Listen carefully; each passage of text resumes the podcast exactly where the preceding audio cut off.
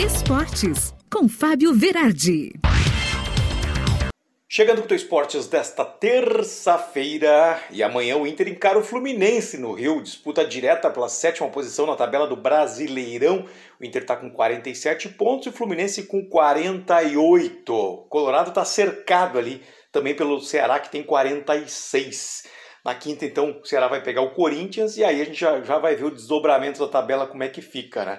Notícia que abalou o staff colorado, com certeza, foi a saída do preparador físico Paulo Paixão. Segundo a própria direção do Inter, o Paixão teria pedido demissão após o vazamento de áudios nos quais ele conversa com um amigo e os áudios ali seriam particulares e acabaram vindo a público. O Paixão fala de falta de entrega de alguns jogadores e sugere que o Inter deveria buscar outros jogadores que tivessem a fim de se entregar já viram o bolo que deu, né? Paixão fez uma nota pública, fez um vídeo também, é, disse que absolutamente não tem nenhuma falta de respeito pelo Inter e que aquilo era um áudio particular.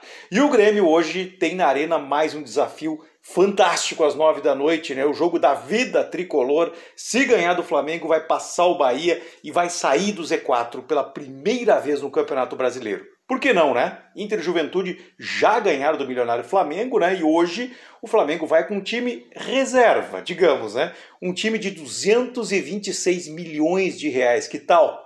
O Grêmio está com 11 jogadores pendurados, o técnico Wagner Mancini também está amarelado, então hoje é tensão, é coração na ponta da chuteira para tentar de uma vez sair então do Z4. E um pouquinho antes, hoje vai ter Juventude contra Atlético Goianiense, 7 da noite.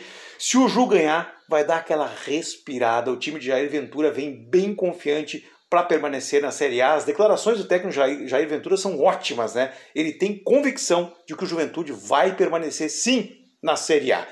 E na Série B é a última rodada, Brasil de Pelotas já rebaixado, Botafogo pela pontuação aqui já campeão antecipado e o Curitiba classificado em mais uma vaga. Depois é Goiás, Havaí, CRB, CSA e Guarani todos vivos disputando as últimas duas vagas que restam. E no tênis, o alemão Zverev ganhou a ATP Finals. Só me falta vencer Grand Slams. Espero ser feliz nesses torneios em 2022, afirmou o campeão alemão. E saíram aqui os indicados para o prêmio The Best FIFA 2021, Karim Benzema, Kevin De Bruyne, CR7, Haaland, Jorginho, Kanté, Lewandowski, Mbappé, Messi, Neymar e Salah. Quem tu acha que vai ser o grande ganhador do prêmio do ano de jogador de futebol? Eu vou dar um chute. Eu, para mim, Mohamed Salah é o cara do momento e merece ganhar esse troféu.